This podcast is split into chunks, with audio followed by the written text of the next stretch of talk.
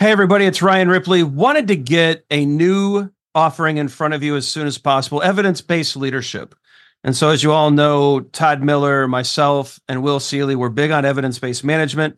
We want to apply it to the leadership space. We all know that modern managers face complex challenges every day. You're juggling a lot of needs your direct reports, your stakeholders, your customers, they all need constant attention. What we want to do is help you manage that. We want you to use information and data to make good decisions around all of these areas so that we're delivering the right thing at the right time for the right customer. And we know that we're doing that because we're using data and evidence to validate all the things that we're doing. And not only that, we're not just looking at value, but we're looking at our capabilities as an organization. Can we deliver on time? Can we innovate effectively? Do we have too much tech debt? Do we have too many things in process? Are we unable to deliver when the market demands that we do?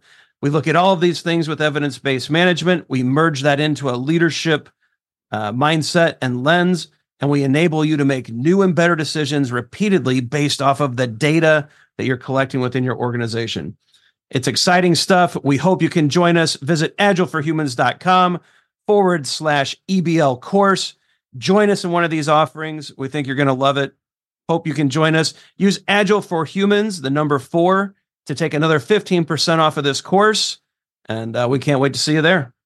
And I think we are live. We are live. Wonderful.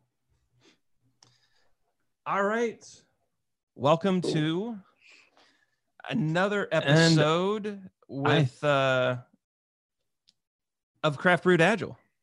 And so what we've got going on today Todd, uh, Todd and I are back. We have brought, we have a European influence with us now. We're going to see what the what the beers look like in Europe.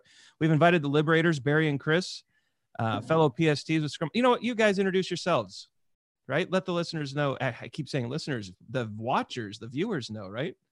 Chris, you first. Yeah. So, um, well, professional Scrum trainer and also steward for Scrum.org. Um, uh, together with Barry, uh, we have the company called The Liberators. Barry will talk a little bit more about what that is.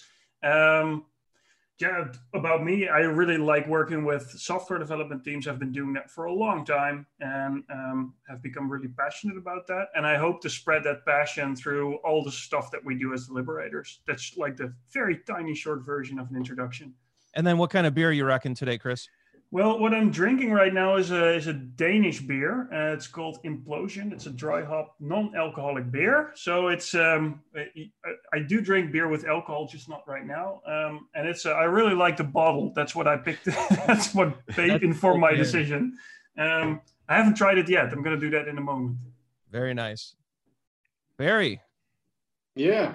So I'm the other half of the Liberators uh, actually gonna skip the whole explanation part of what's the Liberators about because I understood from Todd that today's topic is gonna be entrepreneurship, and I'm sure that we'll touch on uh, so what's the Liberators actually doing during this uh, this episode.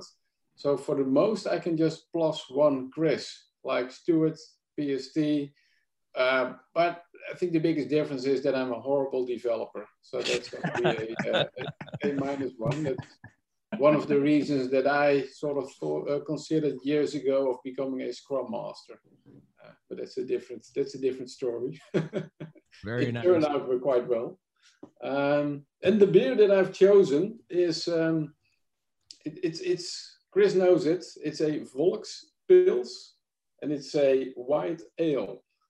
So I'm not the guy that is gonna tell you all kind of smart stuff about beer. I think it's a white beer. It tastes really good, and um, it's also connected to the entrepreneurial topic that we've chosen, because this is the beer that they serve at the hotel in which Christian and I host all our events and all our meetups, etc. So that's mostly the reason uh, why I've chosen that beer. Mr. Miller. Hey, it's me here. What are we drinking what kind today, of beer I have? That's that's yeah. about the most interesting thing that I have to say right now about beer. So right now I'm rocking a um, refreshing by Tired Hands. This is out of Ardmore, PA, which is just outside of Philadelphia. It's one of my other um, it's one of my other favorite local brews, and it's also got a very interesting label.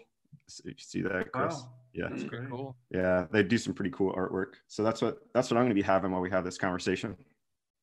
Very nice. And so there's a brewery out of Williamston, Michigan. So I'm trying to I try to keep it local, right? And uh let's see, maybe I'll switch. So there's a brewery out of Williamston, Michigan, Old Nation uh, Brewing Company. I'm drinking the Electron Brown. So this is an espresso bean double brown ale. So for Barry and Chris, it's the evening. For Todd and I, for me, it's about 10 a.m. and uh, I had to find something uh, that I could drink. Otherwise, um, this would be an interesting day. So Electron Brown, um, espresso bean double brown ale. We're going to give it a shot, see how it goes. But uh, Todd, you've got the question of the day. I do. You, you know what? I'm going to push it right back to you, Ryan, because I'm going to ask you this first. And uh, we'll give Barry and Christian some time to, to, to think about it and to, to curb the question in their favor.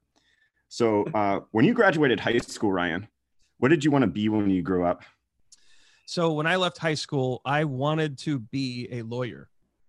So I actually I love the idea, I love the idea of the law. I loved actually I wanted to go to law school to be a politician, and so I wanted to Perfect be some kind of representative or senator.